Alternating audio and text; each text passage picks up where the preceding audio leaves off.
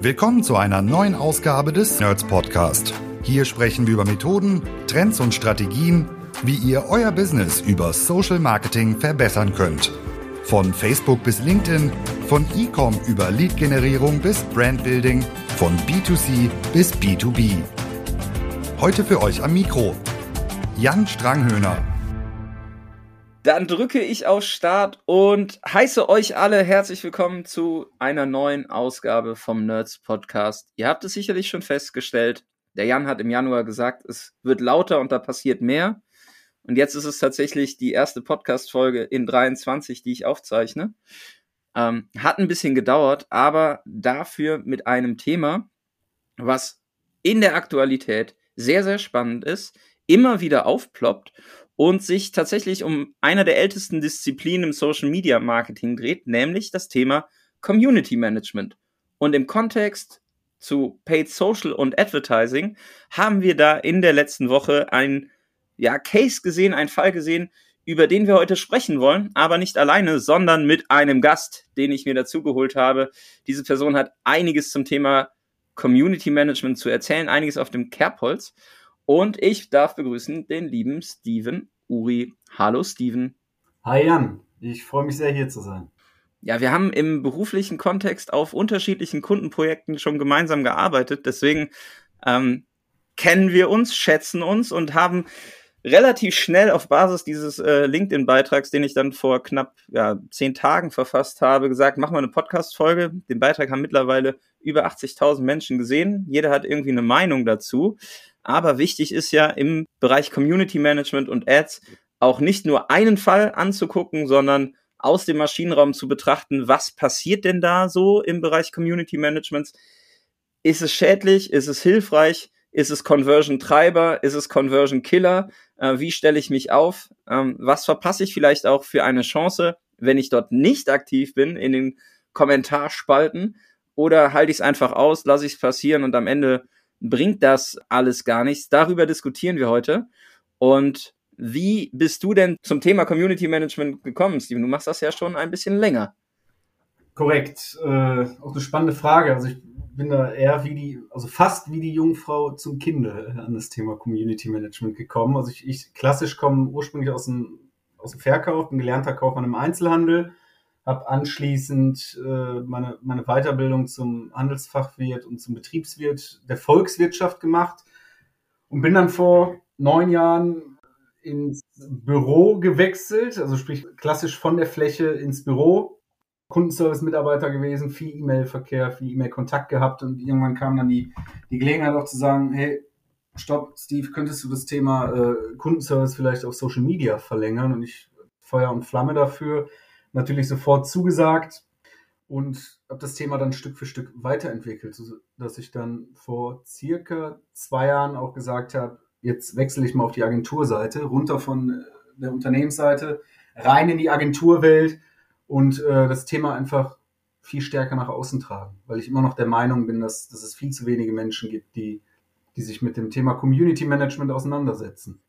Das ist auch äh, relativ schwer, ne? Also wenn wir jetzt auf Kundenprojekten sind, dann ist das immer so ein Thema, ja, okay, muss man irgendwie mitmachen, ist halt älteste Disziplin im Social Media Marketing, weil Scheiße, ich bin als Marke auf einmal da präsent und die Leute schreiben mich an, was mache ich denn jetzt? Ne? So, und ich habe keine Öffnungszeiten, keine Schließzeiten, die machen das auch am Wochenende und dann fangen die an darüber zu schreiben und ich glaube, die Brand 1 hatte letztens so ein, so ein Cover zum Thema Shitstorm und das ist ja auch etwas, was im, im Zuge dessen irgendwo aufgekommen ist, wo man sagt, hey, äh, liebes Unternehmen, du musst dich darauf gefasst machen. Jetzt holen wir dieses Thema aus der Schublade und ordnen das in den Kontext Advertising ein. Wirklich brandneu ist es ja nicht.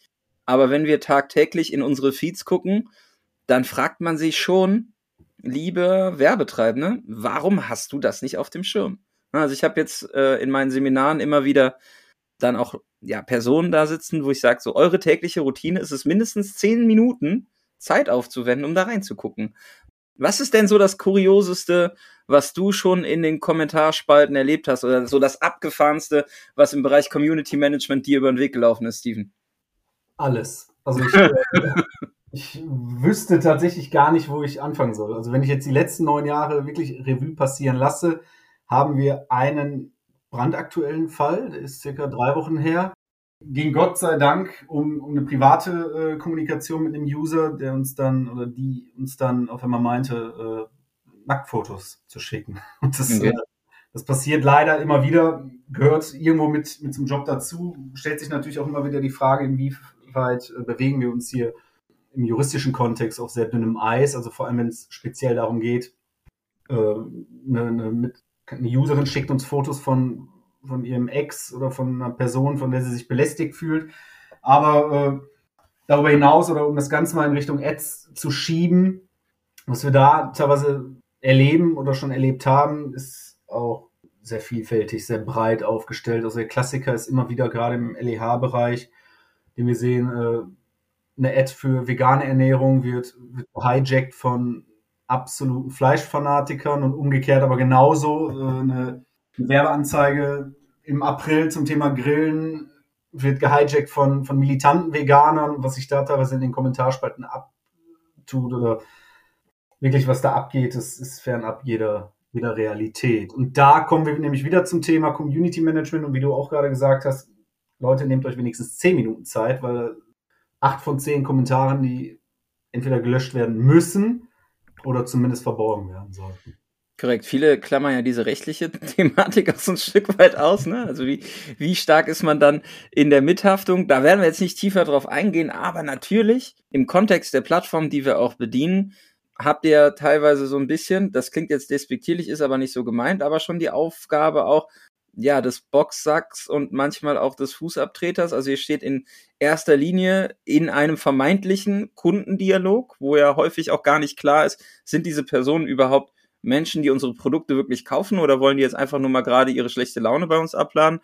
Wie dick ist dein Fell mittlerweile? Und kann man aktuell, das ist eine sehr persönliche Frage, dann abends auch irgendwo einen Haken dran machen und die Sachen so liegen lassen? Oder ähm, passiert es auch teilweise, dass man dann sagt, so, hey, heute war echt ein Tag, da brauche ich jetzt erstmal, keine Ahnung, zwei, drei Stunden, um klarzukommen? Tatsächlich kann ich es sehr gut liegen lassen. Also mhm. ich muss dazu gestehen, also du, du wirst es bestätigen können als Social Media Marketer oder auch als Community Manager, irgendwo hört man nie auf zu arbeiten. Ja. Auch am Wochenende beim Scrollen mit dem Handy bewertet man in irgendeiner Art und Weise entweder eine Werbeanzeige, die man in seinem eigenen Feed sieht, oder die, das Kommentarverhalten einer Marke, die, die ich persönlich jetzt selbst sehe. Ich würde aber grundsätzlich sagen, dass das Fell schon sehr dick ist. Das war mal anders. Also vor allem in, zu Beginn der Corona-Pandemie hat man da teilweise auch viele, viele Einzelschicksale lesen müssen, äh, die, die an uns herangetragen wurden oder an die Marken, die wir betreuen, herangetragen wurde, wo man teilweise schlucken musste und gedacht hat, am liebsten würde ich jetzt tatsächlich irgendwie selbst Dame privat anschreiben und irgendwie unter der Arme greifen. Aber trotz allem ist es eher mittlerweile so, dass, dass man abends sagt, okay, darauf Dose Bier, Flasche Bier, und morgen machen wir weiter. Internet mal Internet sein lassen. Das ist spannend, weil wir ja auch ähm, viele, viele, also ich habe ja auch einen Publisher-Kontext. Ne? Wir haben ähm, ja früher dann damals bei den bei den Nachrichtenseiten so das erste Mal dieses Thema Trolling gehabt, die ersten Shitstorms, das was dann da passiert und teilweise musste man ja auch lernen, damit umzugehen, ne? sowohl irgendwie strategisch, inhaltlich als auch persönlich. Was halt auffällt, ist, dass das Thema Community Management sehr häufig in den Kommentaren oder Direktnachrichten organisch gedacht wird. Ne? Es ist so ein bisschen die Verlängerung des Kundenservice. Da machen vielleicht die Kolleginnen und Kollegen, die sonst ans Telefon gehen, auch so ein bisschen Facebook-Kommentare.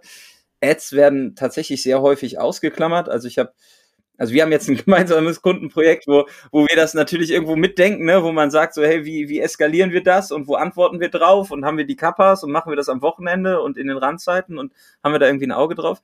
Jetzt ist natürlich dieses Thema Community Management sehr alt. Es gibt schon sehr viele Beispiele, also alt im Sinne von ne, der Zeitachse, in dem Social Web so entstanden ist. Aktive Moderation gibt es aber tatsächlich sehr, sehr, sehr, sehr wenig. Hast du so ein paar Best Cases, die du kennst, wo du sagst, hey, da gibt es Firmen, die irgendwo ähm, da einen guten Job machen? Oder wenn du das nicht so kennst, wie geht ihr bei den Marken vor, die ihr betreut? Also wo ihr sagt, hey, Ne, das ist jetzt irgendwie organisches Community Management. Mhm. Wir müssen auf Direktnachrichten antworten. Wir screenen die Kommentare. Arbeitet ihr unter Ads anders? Was wäre da so dein, dein Best Practice? Ähm, auf dem Schirm haben sollte man es auf jeden Fall, oder? Auf jeden Fall unterschreibe ich so und ohne, ohne Eigenwerbung jetzt natürlich machen zu wollen.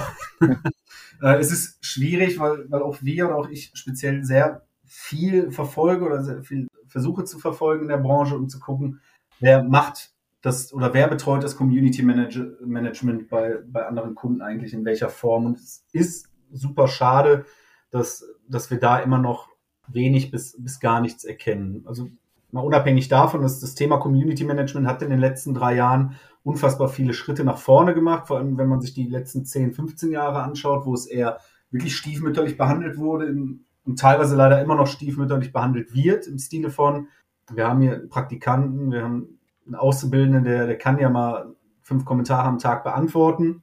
Mit vorgefertigten An Antwortbausteinen genau. aus dem. Ja. Oder eben, wie du auch gerade äh, erwähnt hast, der, der Kundenservice kann es ja irgendwie mit übernehmen, was, was ich gar nicht erstmal per se als grundsätzlich falsch oder schlecht bewerten würde, weil ich auch der Meinung bin, dass das generelle Thema Kundenservice 2.0 oder 3.0 sich ja so mittlerweile sehr stark auf Social äh, manifestiert hat. Also sprich, ich persönlich kann da nur aus meiner Erfahrung sprechen, wenn ich ein Kundenanliegen habe. Also meine erste Richtung oder meine erste, mein erster Gedanke ist immer, ich schreibe der Marke auf Social Media. Hm. Weil mir dort sofort geholfen wird. Aber ähm, um auf deine eigentliche Frage zurückzukommen, wie, wie handhaben wir das? Du hast es auch gerade treffend erwähnt, wir beide haben da wunderbare Cases, wo wir sagen, alles klar, wir, wir können uns wunderbar abstimmen, gerade was das Community Management unter Werbeanzeigen betrifft. Ich, ich sehe es aber bei anderen Marken, es wird entweder nicht mitgedacht was mhm. aber primär daran liegt, weil das ganze Thema Community Management nicht mitgedacht wird. Äh, Y-Food mal angeschlossen an der Stelle gerade. Ich habe mir natürlich auch nach deinem LinkedIn-Post äh, die, die, Accounts der, der Marke plattformübergreifend mal angeschaut mhm. und habe dort gar nichts festgestellt. Wahrscheinlich, weil es nicht mitgedacht wird oder weil es nicht mitgedacht werden will. Mhm. Aber eigentlich musst du Community Management da, egal bei welcher Kampagne, als, als integrativen Bestandteil von, von Anfang bis Ende mitdenken. Sei es darum, sich FAQs vorher äh, zurechtzulegen oder zurechtzuschreiben, gerade wenn es bei, bei Werbeanzeigen um konkrete Themen geht. Wenn man jetzt zum Beispiel nochmal auf das Thema vegane Ernährung zu sprechen kommt, da gibt es unfassbar viel, viele Fakten oder Detailwissen, mhm. mit dem man auch punkten kann, gerade in Werbeanzeigen. Ja. Also dann auf die Glaubwürdigkeit ein, einzahlen, dass man sagt, hey, das ist nicht nur ein Versprechen oder irgendwie eine Botschaft, die wir senden, sondern wir haben uns damit ernsthaft auseinandergesetzt und wir können auch mitreden. So. Richtig. Okay, spannend. Äh, du hast zwei Punkte. Äh, lass uns das mal noch im Detail durchgehen und das äh, Beispiel Y-Food dann gleich einmal auch im Detail angucken.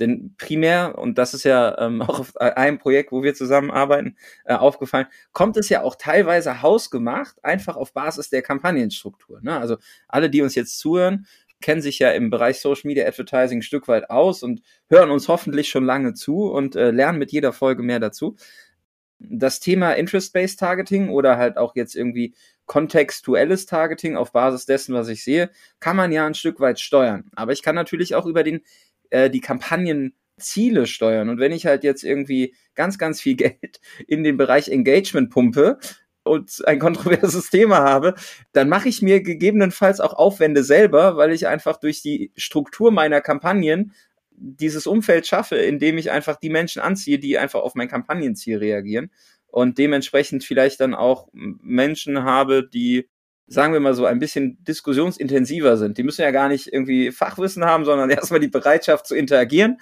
Dann sagt die Maschine ja schon so, ah, guck mal hier, Intent ist da, deswegen Engagement-Kampagne, Zielgruppe und Go. Ähm, das ist ein Faktor, der sehr häufig unterschätzt wird. Und das ist dieses Thema aus Media Buying Sicht ja häufig so, habe ich ausschließende oder einschließende Kriterien im Targeting? Wird jetzt nicht mehr so häufig gemacht, aber kann man halt an verschiedenen Stellen schon ansetzen, wenn man sagt, okay, macht vielleicht Sinn, da mal drüber nachzudenken und das ist jetzt nicht diskriminierend, bestimmte Menschen auszuschließen, aber wir geben hier Geld aus für Werbung und Reichweite und wenn diese Personen scheinbar sich davon negativ äh, angesprochen fühlen, dann sollen sie es doch einfach auch nicht sehen. Und das ist so der Trugschluss, den wir auch sehr häufig sehen. Nur weil ihr ein Interesse im Werbeanzeigenmanager eingebt, heißt das noch nicht, dass das unbedingt ein positives Sentiment haben muss. Ja, also Menschen, die sich für das Thema Elektromobilität interessieren, das können auch die härtesten Diesel-Fanboys sein, weil die sich natürlich auch darüber informieren, was ist denn bei Elektroautos gerade so der Stand und wie kann ich argumentativ dagegen äh, wettern, weil ich möchte ja irgendwo meinen Verbrenner weiterfahren. Ne? Also Interessentargeting heißt nicht, dass ihr die Menschen anschließt, die dem positiv, also nicht zwingend positiv dem gegenüber eingestellt sind. Das sind so ein paar Kniffe, die kann man sich schon mal aneignen. Und du hast gerade noch was Spannendes gesagt, Steven. Und man soll ja nicht aus seinem eigenen Nutzungsverhalten auf die, auf die Masse urteilen, aber ich verhalte mich genauso. Ne? Ich habe ein Problem mit meinem Produkt, was ich irgendwie gerade gekauft habe, bin unzufrieden oder habe eine Anwendungsfrage, schreibe einem Unternehmen auf Social und lerne, dass es resonanzfähig ist. Also die können antworten und die können nicht nur in Textbausteinen antworten, sondern die können qualitativ antworten. Was passiert? Ich folge dieser Marke. Was bedeutet das in der Menge oder in, in der Ableitung dann? Ich bin Kunde dieses Unternehmens und Teil der Community auf Social. Und sehr häufig, auch wenn wir jetzt Marken übernehmen oder auch an unsere gemeinsamen Projekte zurückdenken, häufig ist ja die Frage genauso, die Leute, die ich da erreiche, sind das denn überhaupt meine Kunden und Kundinnen? Oder sind das einfach Menschen, die sich vielleicht inhaltlich interessieren, die da sind, weil ich nur Gewinnspiele gemacht habe, die da sind, weil ich irgendwie once in a lifetime irgendwas Cooles angeboten habe, irgendeinen Livestream. Und dann habe ich im Community Management auf einmal Menschen, da muss ich mich drum kümmern, das sind Aufwände bei dir ne, oder bei euch in dem Fall. Das sind aber gar nicht meine Kunden und Kundinnen und die erlauben sich ein Urteil über meine Produkte. Wie gehst du damit um? Also wie versucht ihr das zu filtern? Habt ihr, also bekräftigt ihr Menschen in Kommentaren, von denen ihr ausgeht, das sind Kunden und Kundinnen oder behandelt ihr irgendwie alle gleich? Also in erster Linie differenzieren wir gar nicht. Haben wir oder sprechen wir hier gerade mit einem Kunden, mit einem Fan, mit einem Interessierten? In erster Linie ist es für uns ein User. Ja. Was, was wir an der Stelle einfach nicht vergessen dürfen, und da kommen wir auch wieder zu dem Punkt Community Management unter Werbeanzeigen oder auch das persönliche äh, Plattformverhalten. Wenn ich mit, mit einer Person auf Social Media kommuniziere oder als Community Manager in den Dialog trete, muss ich davon ausgehen, dass es potenziell x tausend Leute mitlesen, also klassische stille Mitleser, mhm. die ich unter Umständen mit davon überzeuge, oder von meinem Produkt oder von meiner Dienstleistung überzeuge. Und vor dem Hintergrund versuchen wir erstmal jeden User als Kommunikationsanlass zu sehen. Kann ich mit diesem User kommunizieren? Sollte ich mit diesem User äh, kommunizieren? Und da ist halt auch immer die Frage, klar, ich muss den Kommentar bewerten, habe ich jetzt hier möglicherweise einen Schwurbler vor mir sitzen, äh, was einfach auch nochmal unter, unterstreicht, dass Community Management halt so viel mehr ist als Kommentare zu beantworten, sondern Profilchecks durchzuführen mhm. und immer das Bewusstsein im Hinterkopf zu haben, ich, ich betreibe hier Reputationsmanagement für meine, für meine Marke, die ich vertrete. Mhm. Und ich glaube, dass das das Ganze eigentlich super auf den Punkt bringt beim Thema Werbeanzeigen. Äh, wenn ich jetzt daran denke, mir wird von Marke X eine, eine Dark Ad oder eine Ad angezeigt, ich denke mir, ach cool, klick's mal drauf sehe 5000 Kommentare und sehe auch die Marke reagiert auf tatsächlich inhaltliche Fragen. Wie funktioniert Produkt X? Äh, wo kann ich Produkt X kaufen? Das, das gibt mir sofort ein ganz anderes Gefühl, zu sagen, alles klar, hier, wie du auch gerade gesagt hast, bekomme ich Resonanz, hier wird mir weitergeholfen, ich beschäftige mich mal, vielleicht, wenn ich aus Funnel-Sicht denke, noch intensiver mit der Marke und bin von Funnelstufe 1 in Funnelstufe 2 gerutscht und rutsche möglicherweise auch in eine Conversion und hm. Die kaufen mir Produkt X. Ja, und das Spannende ist ja auch, ne, wenn wir jetzt, also äh, wir gehen zum einen natürlich davon aus, dass wir halt mehr Cases haben als jetzt nur den reinen Abverkauf, wo wir irgendwo den Effekt von einem Kommentar oder auch einem generellen Sentiment unter Ads irgendwo zielführend auch steuern wollen. Plus das Thema, häufig ist Kommentare und Community Management ja mit so einem negativen Vibe behaftet. Ne? Also wenn wir jetzt darüber sprechen oder das ein, ein Thema bei uns wird, dann erst ab dem Zeitpunkt, oder wir machen uns Gedanken darüber, wenn wir ein Negativbeispiel haben, weil wir sagen, hey, ne, Kommentare sind dann irgendwo ein Thema, wenn es irgendwie scheiße läuft, so, der Shitstorm droht oder die Leute irgendwie sich halt aus, äh, austoben. Aber dass man das natürlich auch drehen kann und dann halt eine, eine Umgebung schafft, in der man vielleicht in seiner Kaufentscheidung irgendwo positiv beeinflusst wird. Das ist natürlich was, was extrem schwer messbar ist, aber auch dazu führen kann. Es gibt tatsächlich ein Beispiel, was ich sehr gerne aufführe, das machen die leider nicht mehr so aktuell. Man müsste mal herausfinden, warum das so ist. Äh, die Firma deinhandy.de verkauft Handys und Handyverträge und hat tatsächlich eine Taktik angewendet bei ähm, Ads im, im Facebook und auch im Instagram-Feed. Im Instagram-Feed kann man den Link nicht klicken, im Facebook-Feed kann man ihn klicken. Anyways, die haben unter den oder innerhalb der Kommentare Informationen für Menschen bereitgestellt, die nicht in der Lage sind, jetzt einen Handyvertrag abzuschließen. Und wenn man sich das mal anguckt, ne, also einfach auch die Möglichkeit zu haben, über die Kommentare Exit-Optionen zu geben, wo Menschen gegebenenfalls einfach nochmal eine zweite Ebene oder eine andere Stufe ansteuern, die eben nicht direkt kaufen können, weil ich kann jetzt meinen Handyvertrag nicht verlängern, und dein Handy hat es dann sehr clever gemacht. Die haben dann nämlich einen Link gebaut und haben gesagt, hier, dein persönlicher Kündigungsassistent, wenn du jetzt ne, Bock auf das Angebot hast, aber es nicht in Anspruch nehmen kannst, gib uns doch bitte deine Vertragsdaten und wir schicken dir einen kostenlosen Reminder, äh, wann du den Handyvertrag äh, kündigen kannst, um dann im Idealfall eines unserer Angebote in Anspruch zu nehmen. Also das kann man schon sehr kreativ denken und nicht nur immer erst dann, wenn es irgendwie negativ aufschlägt. Ne? Also das irgendwie in eine positive Richtung zu drehen ist eine sehr, sehr große Chance, die viele Marken liegen lassen. Und Steven, wir haben uns jetzt ein Thema oder ein Case rausgeholt, wo wir das Themenfeld so ein Stück weit abgesteckt haben, der halt brandaktuell ist und man sich fragt, machen die das absichtlich? Nicht? Oder haben sie es verpennt? Und hat es irgendeine Wirkung? Und das ist der Fall, dass die Firma Y-Food nicht, ich wurde korrigiert, nicht von Nestle gekauft wurde, sondern Nestle hat sich mit eingekauft. Ähm, hat nicht die Mehrheit gekauft, die Mehrheitsbeteiligung, sondern ähm, ja, ein Teil von der Firma Y-Food.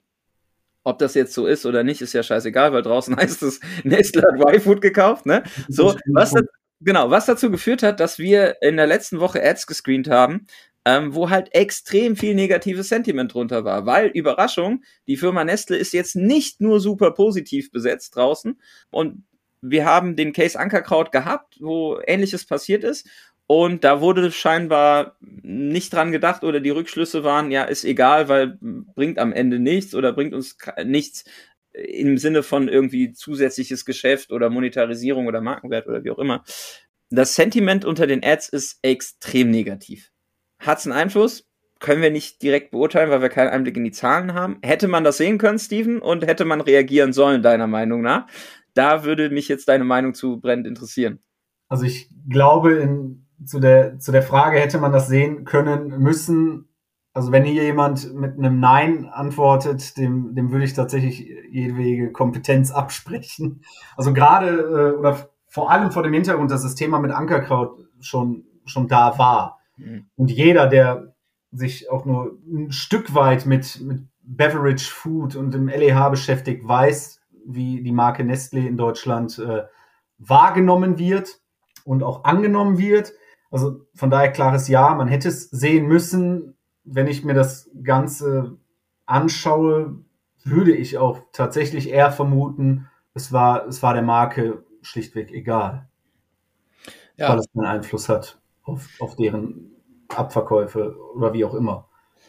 Es gab ja viele spannende Kommentare dann auch unter dem, dem LinkedIn-Post von mir ähm, zum Thema, was man hätte tun können. Ne? Also ich glaube, dieses Thema, ähm, müssen wir das auf dem Schirm haben in irgendeiner Form? Da, da, muss, da muss man aware drauf sein. Und natürlich hat man dann irgendwie auch ein Markentracking laufen. Aus Performance-Marketing-Sicht ist ja immer dieses Thema, wie wichtig, ausschlaggebend ist dieser Social Proof in den Kommentaren tatsächlich? Hat er einen Einfluss auf Abverkaufsraten, Conversion-Werten, Klickraten.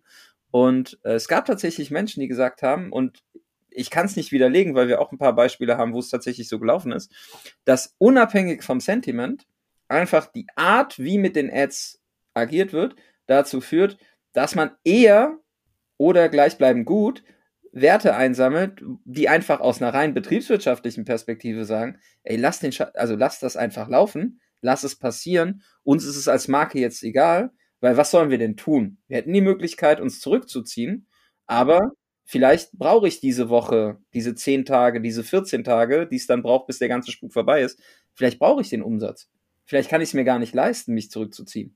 Und dann ist die Frage der, der Haltung, die eine Marke hat. Und dann wird es halt schwierig, die Messbarkeit direkt in Form von Kennzahlen irgendwie dahinter zu legen. Weil ich glaube, wir sind uns alle einig, ein Y-Food mehr oder weniger durch einen Kommentar, das ist, ne, das ist nicht signifikant.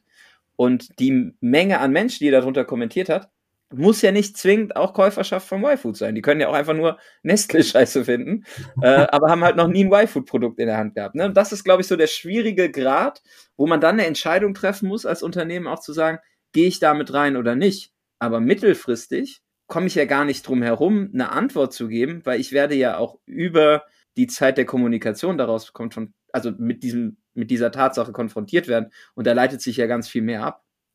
Hm. Also ich glaube erstmal tatsächlich, dass selbst wenn du die Ads pausiert hättest äh, gelöscht hättest, das Ganze hätte sie woanders hin verlagert. Ja. Wenn es nicht in die, äh, unter den organischen Inhalten äh, passiert wäre. Wobei, ich habe das nochmal gecheckt, auch dort äh, ist Sodom und Gomorra in den Kommentarspalten. Und es geht auch ziemlich weit zurück.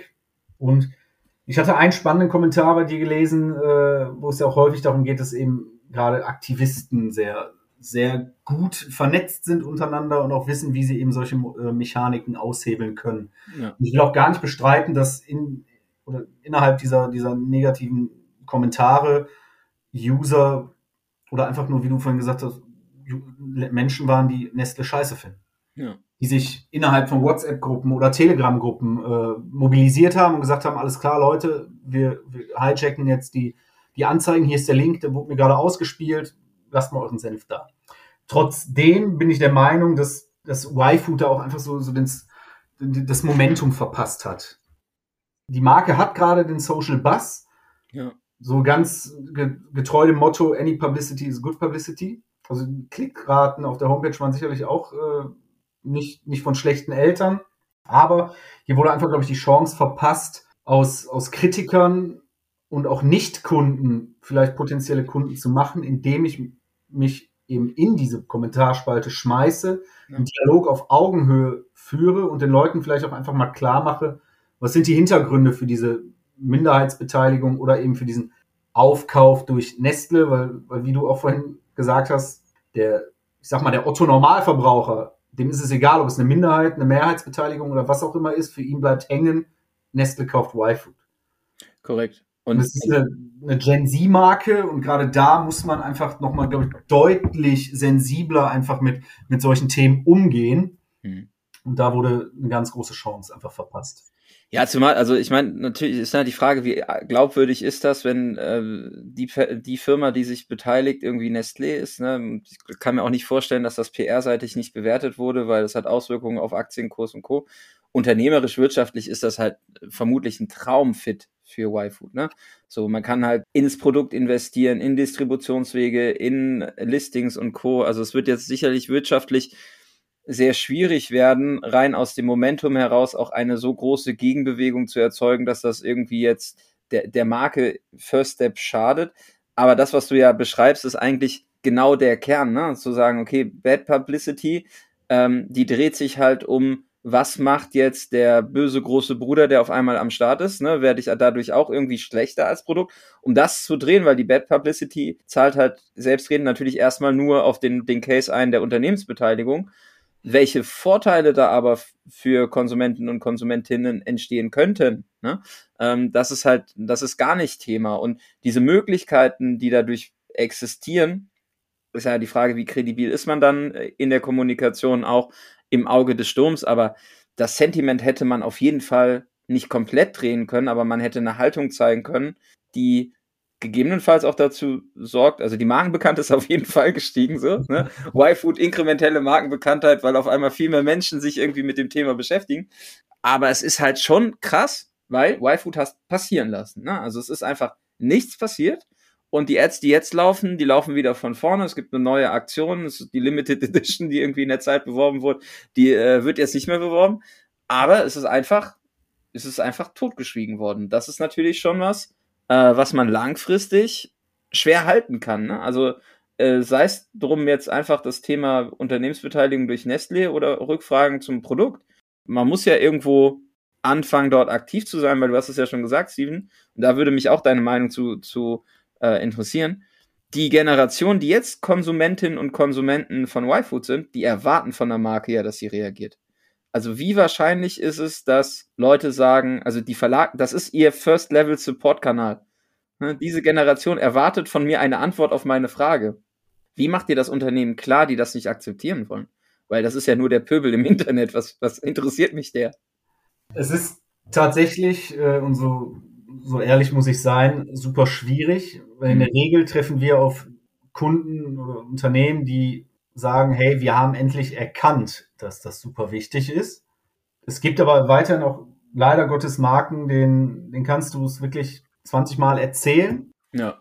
Und äh, auch da kommen wir gerne mit, mit unserer, ich sag mal, mit unserer Standard-KPI aus dem Community Management, eben das, der äh, ROI, den sicherlich viele, viele kennen aus, aus äh, klassischer äh, Betrachtungsweise, aber für uns ist es immer das sogenannte Risk of Ignore und einfach auch zu zeigen, hey Leute, das, was auf Social Media passiert und wenn ihr dort nicht mit, mit euren Kunden oder mit potenziellen Kunden sprecht, euch geht unfassbar viel verloren. Mhm. Und auch hier vielleicht ohne irgendwie abwertend über, das, über, über die Marfo sprechen zu wollen, dürfen wir nicht vergessen, was dort für, für Feedback.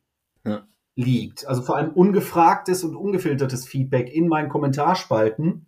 Äh, wenn ich beispielsweise eine, eine Werbeanzeige zu Produkt X raushaue, keine Ahnung, nehmen wir mal ein Fahrrad und 5000 Leute schreiben dann drunter, ah, schlecht, äh, Produktmanagement hat da Mist gebaut, hätten sie mal den Lenker, keine Ahnung, von links nach rechts gedreht. Ja. Und ich, ich sehe dieses Feedback gar nicht und kann mein Produkt oder mein, das Produkt überhaupt nicht weiterentwickeln, dann, dann bin ich, bin ich als Marke verloren. Und das ist ja kostenloses Feedback, was da eben einfach auf Social Media, ich sag mal, auf dem Boden liegt, was ich nur aufheben muss, verarbeiten muss äh, und und dann unfassbar wertvolle Insights für meine Marke generieren kann. Ich glaube, das versuche ich eigentlich immer wieder jedem klar zu machen. Im Vergleich zur klassischen Marktforschung, wo ich den Menschen ja bewusst oder aktiv eine Frage stelle und ihnen auch erstmal die Gelegenheit gebe, darüber nachzudenken. Und das will ja. ich ja meistens nicht. Wie gesagt, aber an der Stelle ohne abwertend über das ja, Thema sprechen zu wollen. Aber es ist ja die maximale Kundenzentriertheit. Ne? Ich glaube nicht, dass jetzt dann, um auf den Case zurückzukommen, Y-Food äh, aus Nestlé Hassan Y-Food Fans durch Community Management hätte machen können. Am Ende steht das Produkt, ne? aber ich brauche ja auch einen Zugang zum Produkt und zu der Marke. Das, was wir sehr häufig sehen, ist, wenn wir auch Kreation für, für Kunden machen und überlegen, wie machen wir den Leuten denn klar, wo der Nutzen des Produktes ist? Wie fühlt sich das an, wenn dieses Produkt äh, eingesetzt wird oder ich die, diese Dienstleistung beauftrage? Dann ist ja immer so ein bisschen die erste Frage, was läuft denn im Kundenservice auf? Ne? Also, was feedbacken die Leute? Was feiern die an unserem Produkt? Was finden die scheiße? Äh, was schreiben die in die Kommentarspalten auf Trusted Shops und Amazon? Weil wir sind in der Regel ja nicht der Vertriebler oder der Verkäufer, der den direkten Kundenkontakt hat. Das Community Management hat den direkten Kontakt zur Community von der jeweiligen Marke. Das müssen nicht Käuferinnen und Käufer sein, aber das sind halt Nerds so. Die wissen halt, keine Ahnung, Back waren oder Textil, äh, Textilstoffe oder vegane Produkte oder keine Ahnung, irgendein krasses Produkt, von dem ich keine Ahnung hätte, dann lese ich mir doch erstmal die Kommentarspalten durch. Was diskutieren die Leute denn dann? Und ist meine Botschaft da verstanden? Ich meine, das könnte man ja auch easy äh, so als, als Blaupause nehmen, mal sagen, so, ey, unter jeden organischen Beitrag packe ich jetzt erstmal meine These zum, zum, zur neuen Kommunikation oder zum neuen Claim. Was sagen die Leute denn dann? Verstehen die das so? Ne, da könnte man, könnte man antesten. Aber die Rückkopplung findet ja sehr selten statt, ne? leider. Und das ist ja das Gold so. Ja. Aber die Rückkopplung auch an Content-Produktion, also denkt das einmal weiter. Äh, wenn der Steven und ich so in einem Raum sitzen und dann gucken wir uns so einen Redaktionsplan an und wir überlegen, wo legen wir Geld drauf und der Steven überlegt sich, ob er da noch eine Nachtschicht zusätzlich irgendwie einsetzt das hat ja auch, also was interessiert die Leute? So, ne? Die geben euch halt permanent Feedback. Also Richtig. das Thema Kommentare zu verteufeln und per se aus einer negativen Ecke zu betrachten, ist schwierig.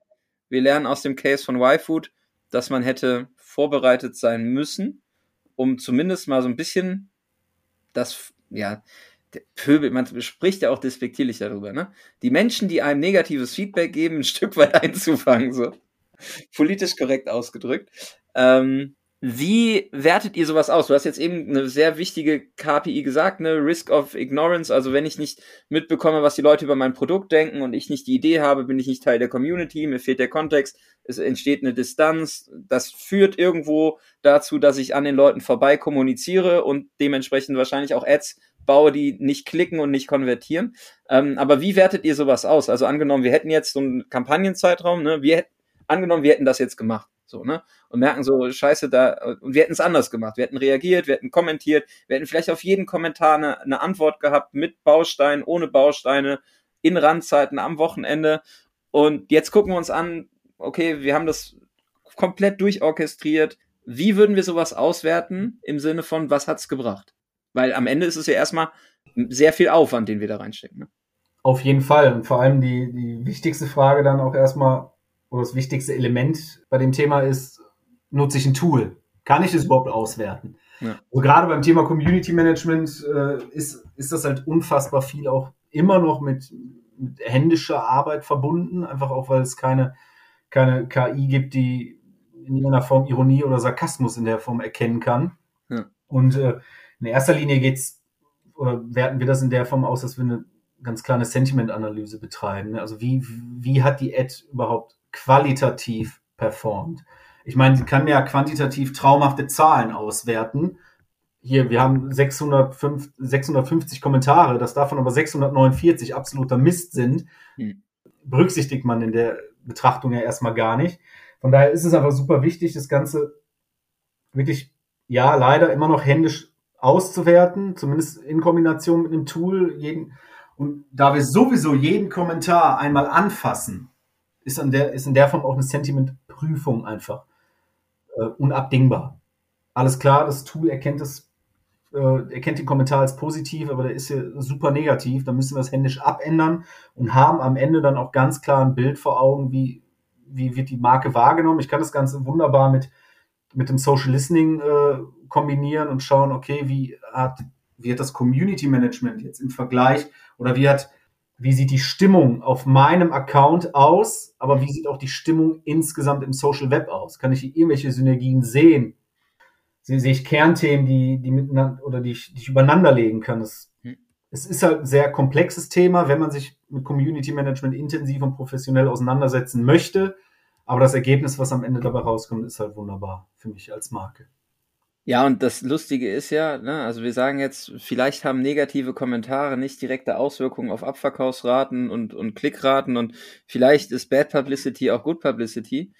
Aber es würde sich ja niemand gegen einen Love Storm wehren. Ne? Also wenn, wenn ich jetzt in meinen Ads und meinen Kommentarspalten irgendwie reingehe als Unternehmen und sehe so, ey, die Leute feiern das, was wir machen. Zum einen geile Motivation nach innen und zum anderen, das ist so ein bisschen das, was wir dann da halt dagegen legen, ist so, okay, wenn wir es schaffen, ein positives Sentiment zu haben, Leute feiern das, was wir tun, hat das eine Auswirkung auf die Rate der Empfehlungen, die wir als Marke generell bekommen. Und wenn wir dann auf einmal uns angucken, was machen denn Love Brands und Marken, die irgendwie gehypt werden, ja, die Leute feiern das, dass es diese Produkte gibt. Ne? Und das heißt, so dieses positive Sentiment oder auch die Möglichkeit, das positive Sentiment zu steigern oder negatives Sentiment erstmal zu vermeiden, zahlt ja erstmal primär darauf ab, dass ich Leute habe, die gerne über mich sprechen. Und jetzt sind wir mal ehrlich, du hast eben gesagt, stille Mitleser. Die Leute gucken sich doch nur noch Kram an. Also klar, die, die unzufrieden sind, die kommentieren.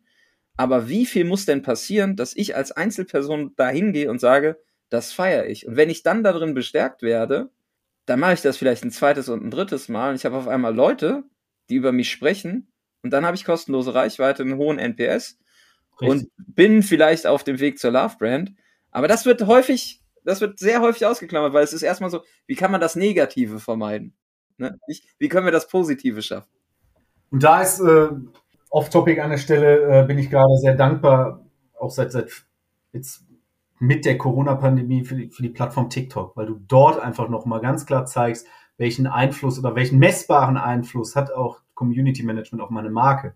Ja. Wenn du dort einen geilen Kommentar äh, ablässt, dann dann hast du nicht 12 Likes, sondern unter Umständen 12.000, 40.000, 50.000. Und dann hast du messbare Zahlen, das ist alles klar. Hier meine, meine Comment-Strategie, die fruchtet auch. Gut, habe ich davon jetzt am Ende des Tages, äh, keine Ahnung, Toastbrot mehr verkauft? Das weiß ich nicht.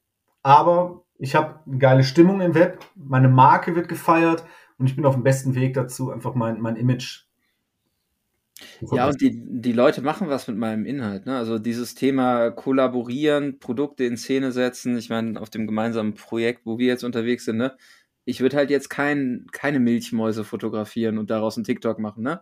Aber wenn ich sehe, ah, die Marke macht das und dann gibt's coole Kommentare und auf einmal fangen Leute an, sich mit Schokoladenkram irgendwie äh, abzulichten, darüber zu sprechen, dann ist es das, was Instagram mal groß gemacht hat, so platt gesagt, ne? Aber dieses, dieses Commitment auf, die Marke ist ansprechbar, die kommuniziert auf Augenhöhe, ich kann was mit der Marke anfangen, ich habe auf einmal einen Zugang dazu, also habe ich weniger Hemmung, was mit der Marke irgendwie inhaltlich zu machen.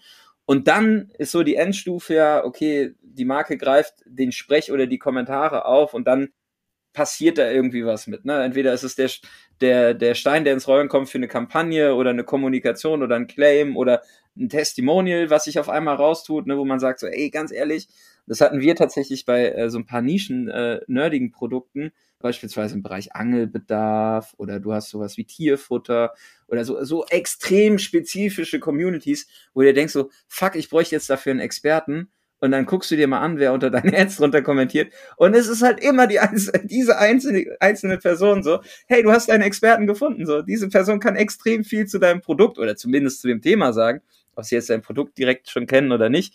Ja, aber es wird halt einfach unterschätzt, wie viele Möglichkeiten man hat, wenn man erstmal ansprechbar ist und auch reagiert. Wie viele Kommentare haut ihr so in der Woche raus? Also wie viele Kommentare beantwortet ihr auch proaktiv? Über alle unsere Kunden hinweg. Ja, habt ihr so eine KPI intern?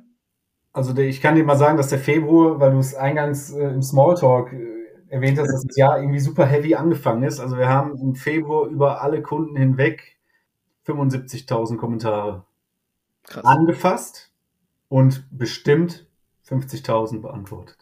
Was definitiv nicht die Regel ist, das war vorweg. Okay. Ähm, aber es ist tatsächlich auch immer davon abhängig, was, was für Content spiele ich raus. Ne? Wie, mhm. wie proaktiv betreibe ich mein Community Management. Aber im Monat oder in der, oder bleiben wir bei der Woche, gehen wir nicht raus unter, unter 8.000 bis 10.000. Krass. Und die Frage ist natürlich auch, äh, wie, wie bewerte ich das? Also würde es weniger werden, wenn wir nicht beantworten würden? Das, das mhm. ist immer natürlich so eine spann ein spannender Case. Kann ich nicht, nicht beurteilen, weil auf der einen Seite bin ich dafür Klar, in erster Linie offene Fragen müssen beantwortet werden. Zweitens äh, gibt es nichts Geileres für uns als, als Dialog, als positiver Dialog. Ähm, aber ist schon, ist schon viel und macht weiterhin echt Bock. Was macht ihr mit Leuten, wo du diesen positiven Dialog oder diese Dialogbereitschaft nicht äh, äh, merkst oder nicht spürst oder da nichts zurückkommt? Verbergen oder sperren oder äh, ignorieren? Was ist so? Eure, euer Credo? Kommt tatsächlich auf den Inhalt an. Also es, okay. ist immer so wichtig, es gibt keine Blaupausen fürs Community Management. Ne? Also ja. es gibt jetzt nicht, äh, oder diese, diese Schemendarstellung, wenn Kommentar X eingeht, ja, nein, also wir haben keine Entscheidungsbäume, du musst dir jeden Kommentar einzeln anfassen, du musst in der Regel die Profile checken. Wir hatten das jetzt vor, vor ein paar Tagen tatsächlich, genauer genommen letzte Woche, es nicht so schöne Beispiele waren, da habe ich das Team nochmal komplett äh, durchs NetzDG jagen lassen in einem Workshop, weil einfach der, gerade auf Facebook, ich meine, du wirst es bestätigen können, die, das, das Sentiment oder das Verhalten der Kommentatoren unter mhm. Werbeanzeigen, aber auch unter organischen Beiträgen einfach nur noch absoluter Müll ist, der sich rechtlich auf sehr dünnem Eis bewegt.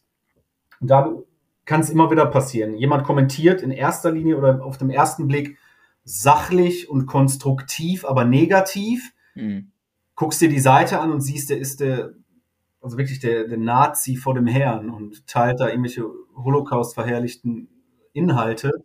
Und dann ist für uns auch klar an der Stelle, mit, mit solchen Menschen sprechen wir nicht. Also so wir sind ja auch eine Form von, von Gatekeeper an der Stelle äh, in der Kommentarspalte und dann wird es verborgen, es wird gelöscht oder es wird gesperrt. Ja, ihr macht mehr Audience Management, ne? Ihr habt mehr nur so eine Türsteherfunktion als so die, die Service-Mitarbeiter teilweise. Es ist ja auch eine Haltungsfrage. Will ich als Marke überhaupt mit solchen Menschen reden? Ne? Sprechen? Also es gibt sicherlich Marken, die sagen, ja, wollen wir, weil am Ende gibt er uns Geld, aber es ist auch eine Form von Haltung, zu sagen, nee, sorry, das will ich nicht. Der darf bei uns auch, der darf bei uns einkaufen und sein Geld da lassen, aber seine Meinung soll er nicht im Laden äußern. Wenn er das tut, dann kriegt er Hausverbot. Es ist ja auch hier wieder die Frage äh, zwischen, also immer die Frage der Meinungsfreiheit. Ne? Also ja, klar, ich darf die Meinung haben, aber darf ich diese Meinung äußern? Und wenn ich die Meinung äußere, wie äußere ich diese Meinung? Ja. Das ist immer so der, der schmale Grad auch im Community Management. Ich meine, die öffentlich-rechtlichen hatten das Problem ja erst vor ein paar Monaten wann ist Kommentare löschen legitim und wann nicht mehr. Ich meine, gut, bei, bei unseren Privat- oder bei unseren Kunden, das in der Regel, die in der Regel aus der Wirtschaft kommen, haben wir die Problematik nicht, weil da greift das Hausrecht. Ja. Aber es ist halt trotzdem ein sehr schmaler Grad, auf dem man sich mittlerweile bewegt. Ja, es ist einfach krass, mit was ihr auch konfrontiert werdet, ne? wo man sich dann auch denkt, hey, du hast halt einfach keine Person auf der anderen Seite. Es gibt ja teilweise jetzt so auch dieses Thema De-Influencing, ne? Und dann gibt's noch das Thema äh, Dark Social, also Kommunikation, Kommentare verlagern sich in Bereiche, in die du als Marke gar nicht mehr reinkommst. Du hast geschlossene Telegram-Channels, du bist irgendwo in einem Closed Reddit-Thread, keine Ahnung. Also die, die Anforderung an euch, technisch am Ball zu bleiben, die Tools, um das überhaupt mitzubekommen und dann halt auch adäquat antworten zu können, stellt euch ja vor extreme Herausforderungen und dann gibt's ja nichts Feindlicheres, als jetzt beispielsweise, ich werde unter dem äh, Fahrrad irgendwie als Marke kommentiert und ich kann im Community Management keine fachliche, fundierte Einschätzung dazu geben. Ne? Also ihr müsst ja auch irgendwie dafür sorgen, dass ihr inhaltlich mitreden könnt. Richtig. Das, das stelle ich mir sehr lustig vor, weil dann kriegt man so, ah, jetzt müssen wir uns mit dem Produkt Versicherung beschäftigen. Wie funktioniert denn so eine, hm, keine Ahnung, Versicherung? Es ist halt super spannend, wenn du das, ich habe das letztens gesehen, also ohne irgendwie jetzt wieder negativ über, über andere Agenturen oder Marken oder Ministerien zu sprechen, das war das Bundesministerium für Wirtschaft, die äh, überraschenderweise ziemlich starkes Community Management machen. Ja. Aber in meinen Augen, glaube ich, nicht Korrektur lesen, bevor sie es posten, also bevor sie die Antwort raushauen. Und da sitzt definitiv niemand, der vom Fach ist. Und das fand Geil, ich. Geil, das, das werde ich gleich direkt mal checken. das fand ich, äh, oder war das das Bundesministerium für Energie? Müsste ich nochmal checken. Ich war sehr überrascht. Aber Bundes Bundesministerium und Kommentare, die wir werden das in den Shownotes nochmal verlinken. Oder die Person, die jetzt auf die Suche geht, äh, genauso wie wir gleich nach dem Aufzeichnen dieser Folge, gibt uns einfach einen kurzen Kommentar. Denn ihr seid ja natürlich auch hier, wir sind eine Community, ihr hört uns zu. Fragen zu diesem Thema gerne an Steven und auch an mich via LinkedIn oder E-Mail podcast at wenn ihr Fragen zu dem Thema Community Management unter Ads habt, schöne Beispiele oder vielleicht auch schon mal ausprobiert habt, ähm, ob negatives Sentiment wirklich zu schlechteren Performance-Ergebnissen führen. Ich spiele immer mit dem Beispiel zu sagen, ich habe ein Ladenlokal und steht jemand vor der Tür und sagt, dieser Laden ist scheiße. Natürlich gibt es Leute, die reingehen und kaufen, aber der Anteil der Menschen, die vorbeigehen und nicht kaufen, das sehe ich halt nicht. Und natürlich ist dieses Thema Sentiment positiv drehen kommentieren, mit den Leuten sprechen, auch ne, so ein bisschen Harvesting, was ihr macht, Steven, Gatekeeping, gucken, welche Profile sind denn da. Natürlich ist das auch eine vorbeugende Maßnahme und eine, ein Qualitätsfaktor, den ihr da aufbaut als Marke.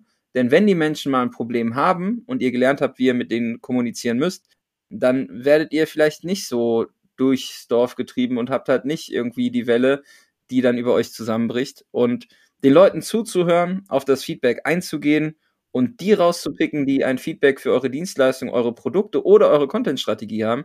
Das sind wirklich Menschen, die müssen nicht eure Kunden sein, aber wenn sie Teil der Community sind und die Form von qualitativen Feedback geben, dann ähm, wird es euch sicherlich dabei helfen, als Marke beliebter zu sein, Produkte besser zu verkaufen und einfach, ja, den Anforderungen, die die zukünftige Generation an euch hat, ähm, gerecht zu werden, weil dem Thema Dialog im Netz kann man sich halt einfach nicht mehr entziehen. So. Plädoyer Ende. Punkt. Steven, deine Worte zum Schluss. Unterschreibe ich so. Du hast gerade nochmal einen spannenden Punkt äh, angesprochen. Zwar äh, so diese, diese Adaption ins analoge Leben. Mhm. Jemand steht vor meinem Ladenlokal und sagt, scheiße, hier geht hier nicht einkaufen, letzter Rotz. Und das versuche ich ja auch immer mit anderen Beispielen zu untermauern. Äh, das merke ich mir nämlich an der Stelle. Sehr gut. Äh, weil ich mir das mal vorstelle, gut, Social Media ist wie eine, wie eine riesige Markthalle. Ich habe den Stand von Laden X, von Laden Y. Jeder schreit äh, die, die Besucher dort an mit in Form von Werbeanzeigen. Hey, komm hierhin, komm hierhin, komm hierhin. Und auf einmal habe ich 2000 Leute an meinem Stand in der Markthalle stehen. Die stellen mir alle Fragen und ich ignoriere die einfach. Und das, das sagt eigentlich alles aus. Und das, ja zeigt nochmal, ihr Leute, kümmert euch einfach um, um, diejenigen, die auch aktiv Fragen stellen, aber auch um diejenigen, die über eure Marke sprechen, weil am Ende habe ich hier Markenbotschafter, die ich einfach für mich nutzen. Ja, und auch, äh, muss. ehrlich, ne, das ist äh, meiner Meinung nach, wenn ich mir nicht mehr leisten kann, das kann ja auch passieren. Ne? Ich habe weniger Budget, ich kann nicht direkt einen Abverkauf machen, das Thema Effizienz steht über allem. Aber wenn ich es nicht hinbekomme, Leute positiv über mich sprechen zu lassen, dann habe ich halt die Chance liegen lassen Und wenn ich da halt Hebel habe, wie ein Community Management, wie irgendwie einen extrem guten inhaltlich getriebenen Zugang zu den Problemen der Zielgruppe und so, das ist alles schon erzählt. Das ist nichts Neues, aber das sind die Hausaufgaben, die halt häufig nicht gemacht werden. Und am Ende zahlt es alles darauf ein, dass Menschen rausgehen und sagen, ich hatte ein positives Erlebnis mit dieser Marke und das bringt mich dazu, dass ich bei der nächsten Familienfeier darüber spreche, dass Y-Food lecker ist. Keine Ahnung, ich habe so ein Ding nie probiert, ja. Ich werde es jetzt auch nicht mehr probieren, weil, nein, Quatsch. Aber ne, ihr wisst, wie, wie die Mechanismen funktionieren. Und darauf kann man einzahlen. Und das hat keinen direkten, messbaren, kein Kommentar aus dem Community Management. Erhöht euren ROI kurzfristig.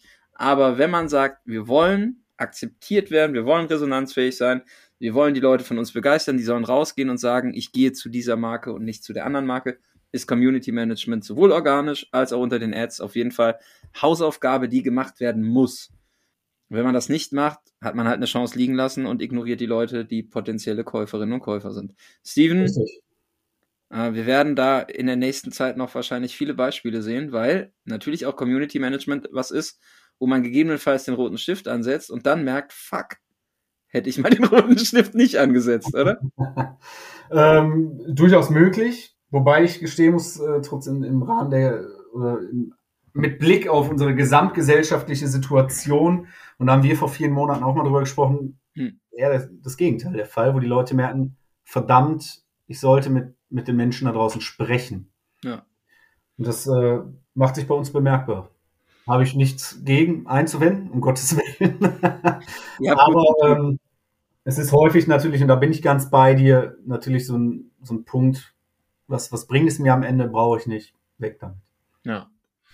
Und das sollte nicht passieren, auch nachdem ihr jetzt diese Folge gehört habt. Ein Plädoyer ans Community Management, auch unter Ads von unserer Seite. Vielen Dank fürs Zuhören. Wir freuen uns über jegliche Bewertung und positive Kommentare und natürlich auch konstruktive Kommentare, die Themenvorschläge oder Verbesserungen haben. Äh, da seid ihr immer fleißig dabei, da sind wir sehr dankbar für. Und ähm, vielen Dank fürs Zuhören und ähm, euch noch einen schönen Tag. Äh, wie sagt der Mann das bei der ARD-Börse immer? Wo auch immer ihr uns zuhört oder zugehört habt. Also, bis zum nächsten Mal. Vielen Dank fürs Einschalten. Tschüss. Ciao. Vielen Dank fürs Zuhören. Wenn euch der Podcast gefällt und ihr mehr wollt, abonniert uns auf iTunes oder Spotify und bewertet uns gern. Und wenn ihr Hilfe braucht, damit eure Kampagnen fliegen lernen, Bucht einfach eine kostenfreie Strategie-Session. Den Link findet ihr in den Show Notes.